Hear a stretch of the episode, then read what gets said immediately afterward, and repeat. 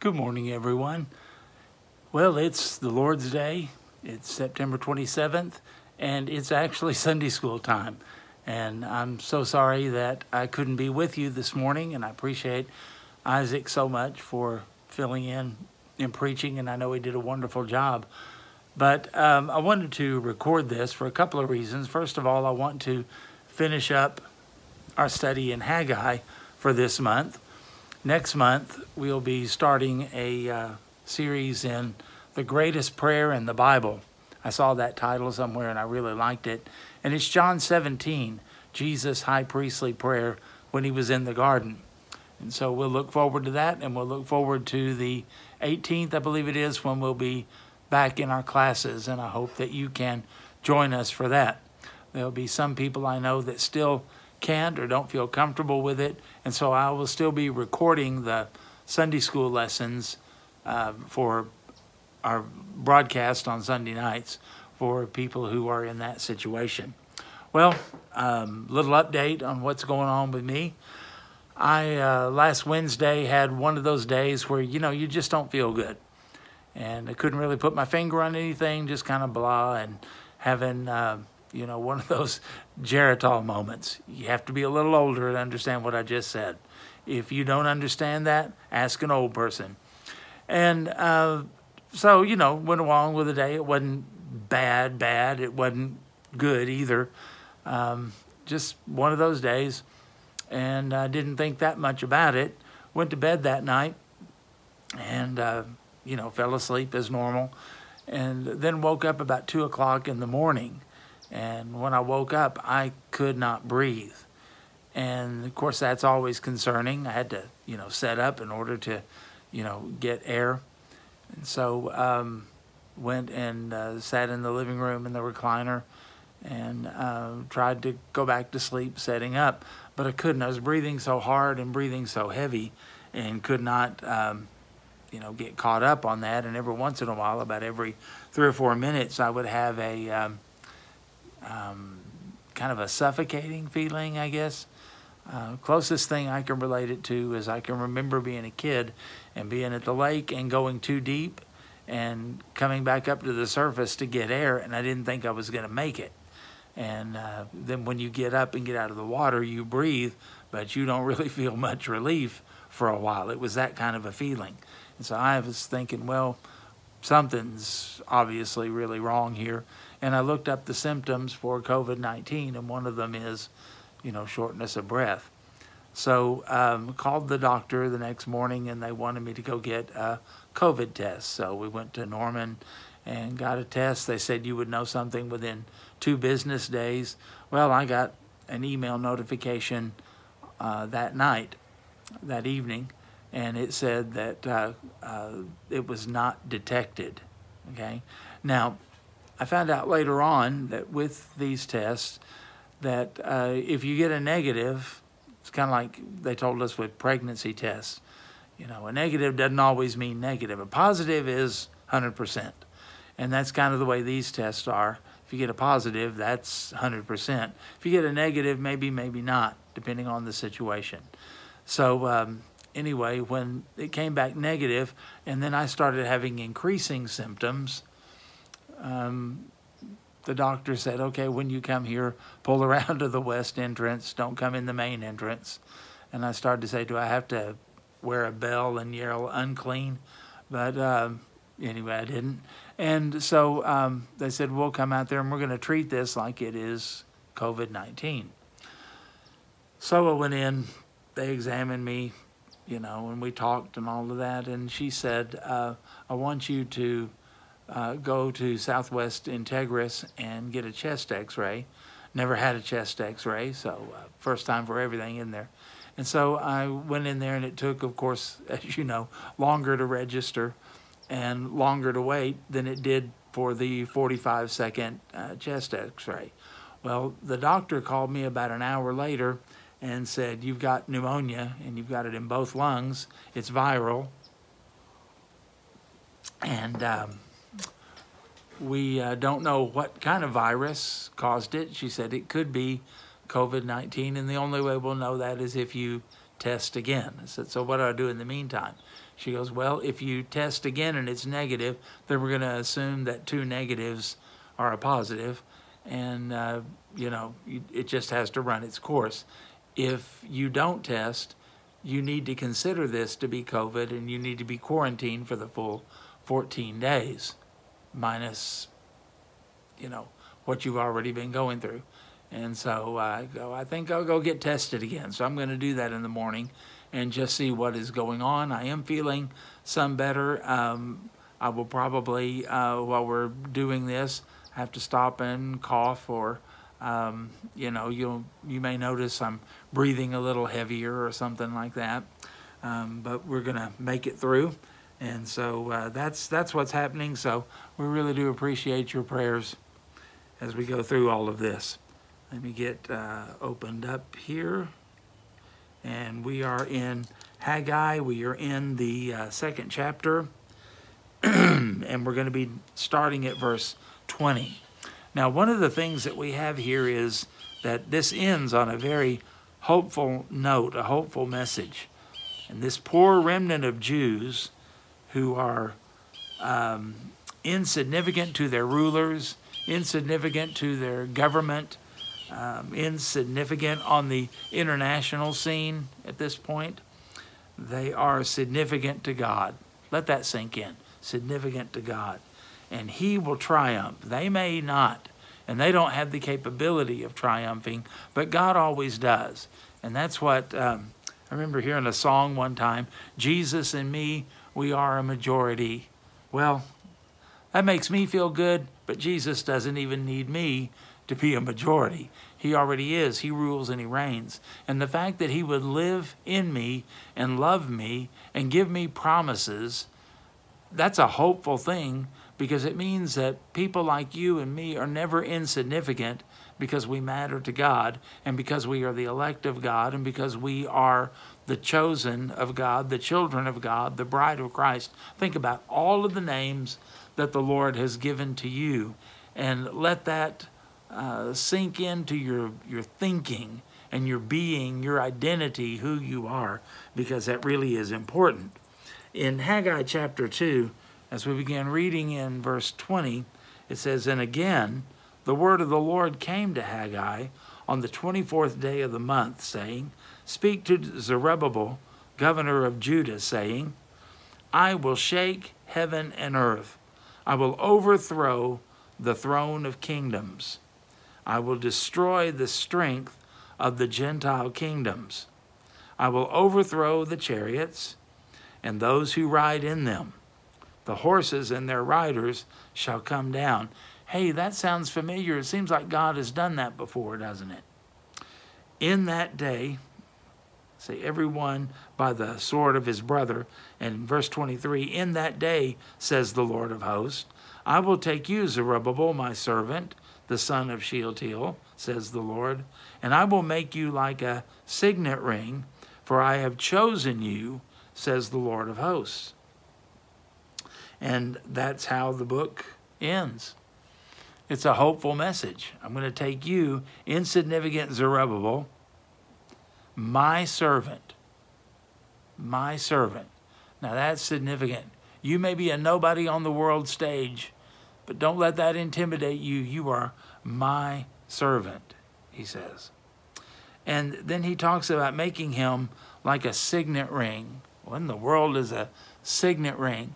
Well, back in those days, when kings had official documents that they wanted to send out, they would have the document, you know, written. They didn't have printing presses then, and they would fold it, and then they would put wax on the uh, back of it to seal it, to hold it all together, like licking an envelope. They put wax on that, and then they'd take their ring, and their ring had a certain uh, impression on it that they would put into the warm wax, and it would be sealed with the seal of the king. Now that meant it was official. That meant you better not monkey with it, and that meant you also had better pay attention to it. It meant this is important.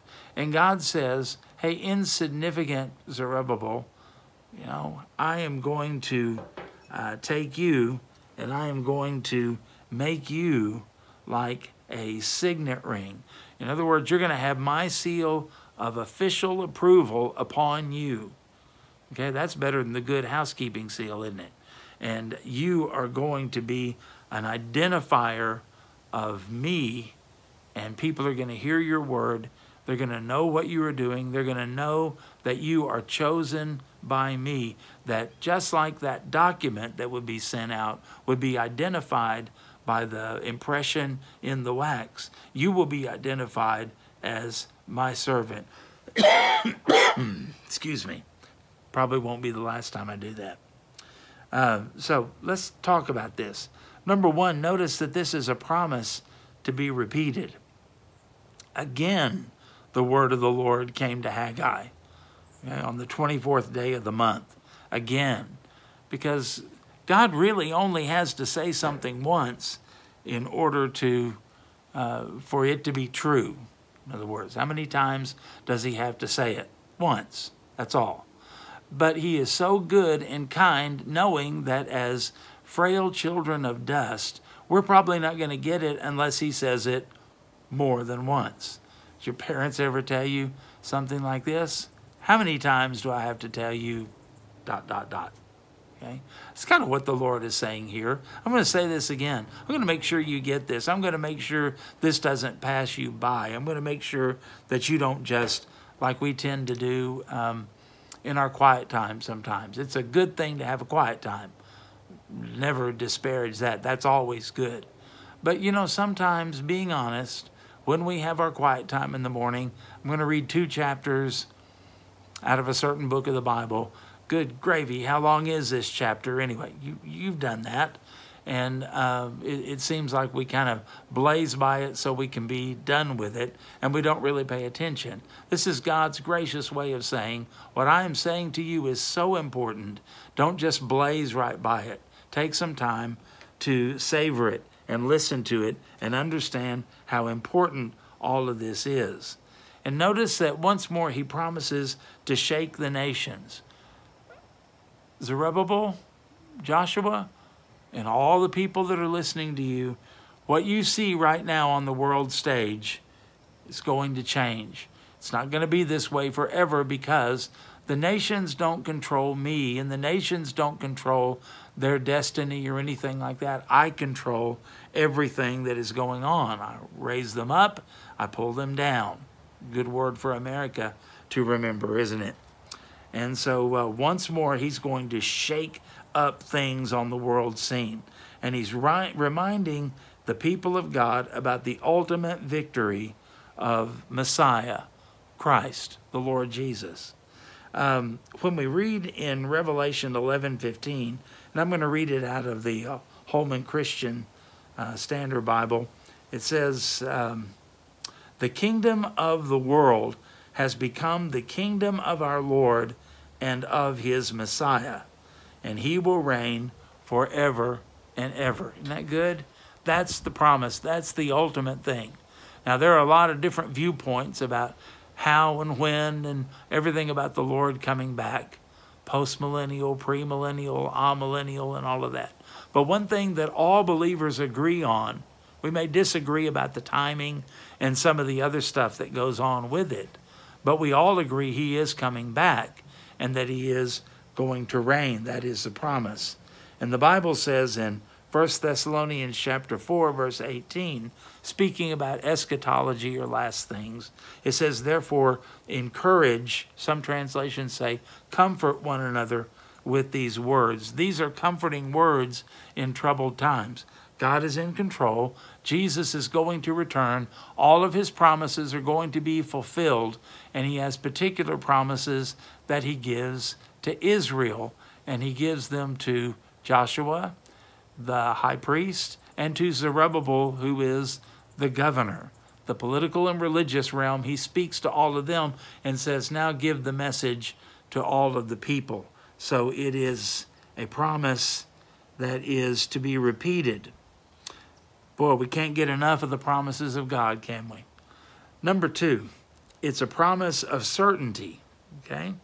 He says in verse 21 Speak to Zerubbabel, governor of Judah, saying, I will, not I might, not I hope to, I will shake heaven and earth, and I will overthrow the throne of kingdoms.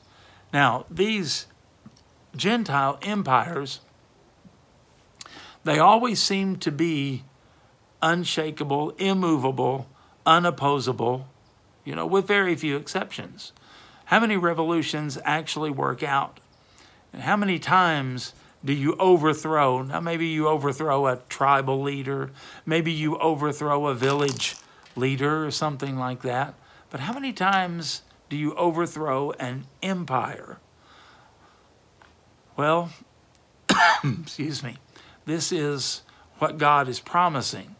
Just as He has overthrown empires in the past, the uh, Babylonian Empire, they had come in, plundered the temple, and uh, pulled God's people out of the promised land into exile for some 70 years. Well, then the Persian Empire overthrew them. And right now, when this book is being written, Israel is being ruled by a Persian king. Seems like an immovable thing. I mean, Persians are powerful at this point. But you know, there's going to come along a guy named Alexander the Great, and he's going to topple the Persian kingdom. And then the Romans are going to take over. And of course, that's when the Lord Jesus and the apostles were um, living and ministering under the rule of the Roman Empire. This is just the way things go. Empires are built and fallen, they rise, they disappear. Some of them we've heard of, they're very famous. Some of them we've never heard of, not in our culture, in our part of the world. And uh, all, all this kind of stuff, it just happens. Presidents come and they go. Supreme Court justices, as we have seen recently, they come and they go. This is just the way life is. And so uh, God is saying, everything I'm telling you now, it looks unreasonable and it looks irrational. You know, one of the things that is amazing to me about the Bible is how many ancient cultures have you seen that have been revived? Now, maybe sometimes we discover our roots. Okay? Maybe we go to Ancestry DNA and we find out what we were and we study a little bit more about it. But nobody fully embraces and lives the way their ancestors lived especially not in America. We're all immigrants, aren't we? And here we are living in this land, and it's kind of the big melting pot. And so we have a lot of things that are interesting and maybe some uh, cultural things that we participate in. But the rise of an ancient culture, thousands of years old, just unheard of. No Assyrians running around, right? There's nobody uh, running around in the world today, no Hittites or anything like that. Uh, there are some Persians, they're called Iranians. There are some Babylonians, they're called Iraqis. But uh, they're different, much, much different than they were back in Bible times because they're mainly Muslim now, right? And uh, back then, the Muslim religion didn't exist. They were some other kind of uh, pagan religion. But there is one group that exists now in modern times in the same land, worshiping the same God, the same religious practices, and speaking the same language. You know who that is? Israel. That's an amazing thing. That just doesn't happen. But that had been foretold, it had been promised, and Israel is back in the land right now. And God said, Listen, way back then when Israel was just a remnant, just kind of like a political football, just being kicked around, and uh, great empires would clash and meet on Israeli soil, and uh, all kinds of things would happen there. And yet, Israel was not really a major player in all of this. And God is saying to them, it may not look like anything's going to happen, but I'm going to shake up everything. I'm going to shake heaven. There are going to be signs in the atmosphere, and there's also going to be tremendous things that are going to happen on earth. And he uses I will two times. That's a, a certainty here. And he says, I'm going to overthrow the throne of kingdoms. That's the language of conquering, right? And looking to the day when the Messiah will rule on the earth. Now, notice, thirdly, it's a promise of justice. He goes, I will destroy the strength of the Gentile kingdoms. Well, who is it that had overthrown and plundered Israel and ruined it and ravaged it? Why is Israel in the shape that it is in? Well, ultimately, we go back to the sovereignty of God. This was God's discipline on them. But it was also the uh, will of the Gentile nations to do this. They wanted to do this. They hated God, they hated the Jews, they hated the temple, they hated the worship, they hated all of that. And they saw that their um, coming into Israel and doing that is our God has defeated your Hebrew God. Our mighty God has defeated your puny little punky God. And God took that personally, didn't he? In fact, he says in the book of uh, Ezekiel several times the reason I brought you back into the land is because your sin caused me to discipline you, and that discipline made me look bad in front of all of the pagan nations. So I brought you back into the land, and I didn't do it for your sake. I did it for my sake. You profaned me, he said, among the nations. You know, there's a good principle there. That happens to us as well. Whenever God disciplines us as he promises to, a Christian that is under the chastisement of God is not a good advertisement for God. We're not a good witness for God. We are not a good display uh, of God. And so he takes that personally. Well, that's what he was saying to Israel. And he is telling them that uh, all of this stuff that's going to happen is going to bring justice back. Oppressors and those who enslave, they're going to have their power destroyed. You and I can count on that, even today. Military might is irrelevant when it comes to the judgment of God. You can't trust in tanks. You can't trust in nuclear weapons, not when God's putting his judgment upon you. And military might is irrelevant. And notice who does this. Is it the devil? Is it us? God makes it very clear. He said, I will. The Lord the Lord is going to personally see to it that everything is set right one of these days. Hey, somebody say amen and breathe a sigh of relief. We're going to be okay when it comes to the very end. All of the prayers are going to be answered and all of the promises excuse me, are going to be fulfilled. And number 4, it's a promise of authority. Authority is very important in the Bible.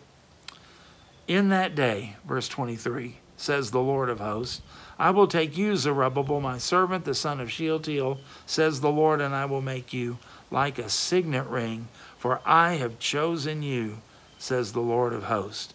You know, Zerubbabel was a descendant of King David, and the signet ring was the sign, as we said earlier, of power and authority and honor. It was almost like the king's scepter. Remember the story in Esther that when you walked in in front of the king, if the king raised his scepter, you were okay. If he didn't, you died. And uh, the signet ring was kind of like that. This meant that whatever this document said, it had the king's approval, the king's authority, and the king's name on it. And Zerubbabel represented David, whose descendant, the Lord Jesus, the Messiah, would rule the earth. You remember in Luke 1 32 and 33, there's a promise. It says he, talking about Jesus, will be great and will be called the Son of the Most High. And the Lord God will give to him the throne of his father David, and he shall reign over the house of Jacob forever, and of his kingdom there will be no end. So that's the hope that we have. God's not through, and what we see going on at this particular moment and all of the tangled mess, the lies, the deceit, the oppression, all of that stuff that goes on in politics and in the world, we say, how do we ever get out of this? How do we untangle it? There was a, a story that said uh, that there was a knot, and it was called the Gordian knot, and it was a tangled up mess. And they said, whoever can untangle this knot can rule the world. And many, many people had tried to untangle the knot, and all they did was make it more of a mess. Alexander the Great came up to the knot. He saw it, he messed with it a little bit, and then he pulled his sword out and he cut the knot in two, and everything untangled. And they call that cutting the Gordian knot. You may not have heard that expression, but it's been around for a long, long time. And it's about somebody who has to take a shortcut. It was actually Alexander admitting his defeat.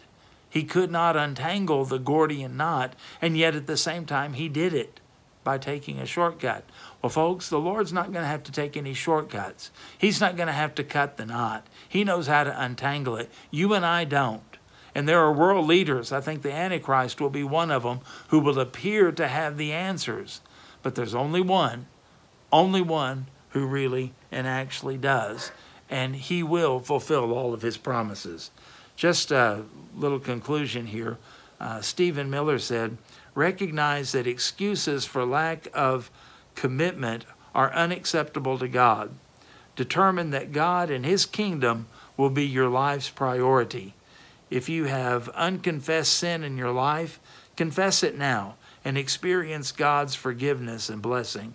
Rejoice in whatever task God has given you, whether small or great. Ask God to reveal any attitudes or actions that hinder your worship. Take heart in knowing that Christ is coming to destroy evil and to bring a wonderful new world. And that really is the fitting conclusion to the book of Haggai. Do what God has called you to do. Put your priorities in order, seeking first the kingdom of God. And as you do that, understand God has bigger plans than you and I can see, and He will do what glorifies Him the most. Well, God bless you. Have a wonderful Lord's Day, and uh, we will hopefully see you soon.